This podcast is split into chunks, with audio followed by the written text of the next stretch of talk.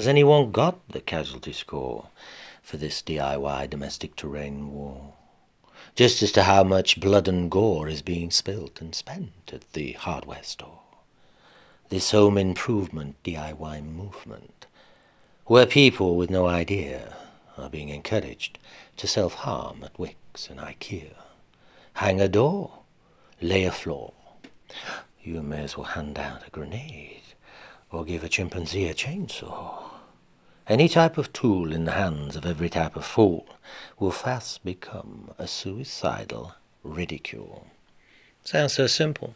DIY. Say it again as one word. Die.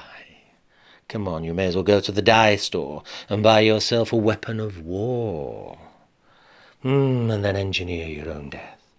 One slip from the ladder, one wrong move, there you be, broken, bleeding, gasping your last breath. Give it a damp course. Slap on a bit of plaster. Quick little rewind. Oh my God, the house is on fire. Still, we try. Why? Because ours is not the reason why. Ours is but a DIY. The buffoon's booby trap, where paint tins become percussion caps. Landmines are made from mole cats. How hard could it be? Piffling little job, darling, you leave that one to me. Famous last words. A loud scream. His death. Oh, it all seems so surreal, serene. How many times have we watched loved ones go into the shed, only to be then rushed into A&E, hemorrhaging the hemoglobin on a code red?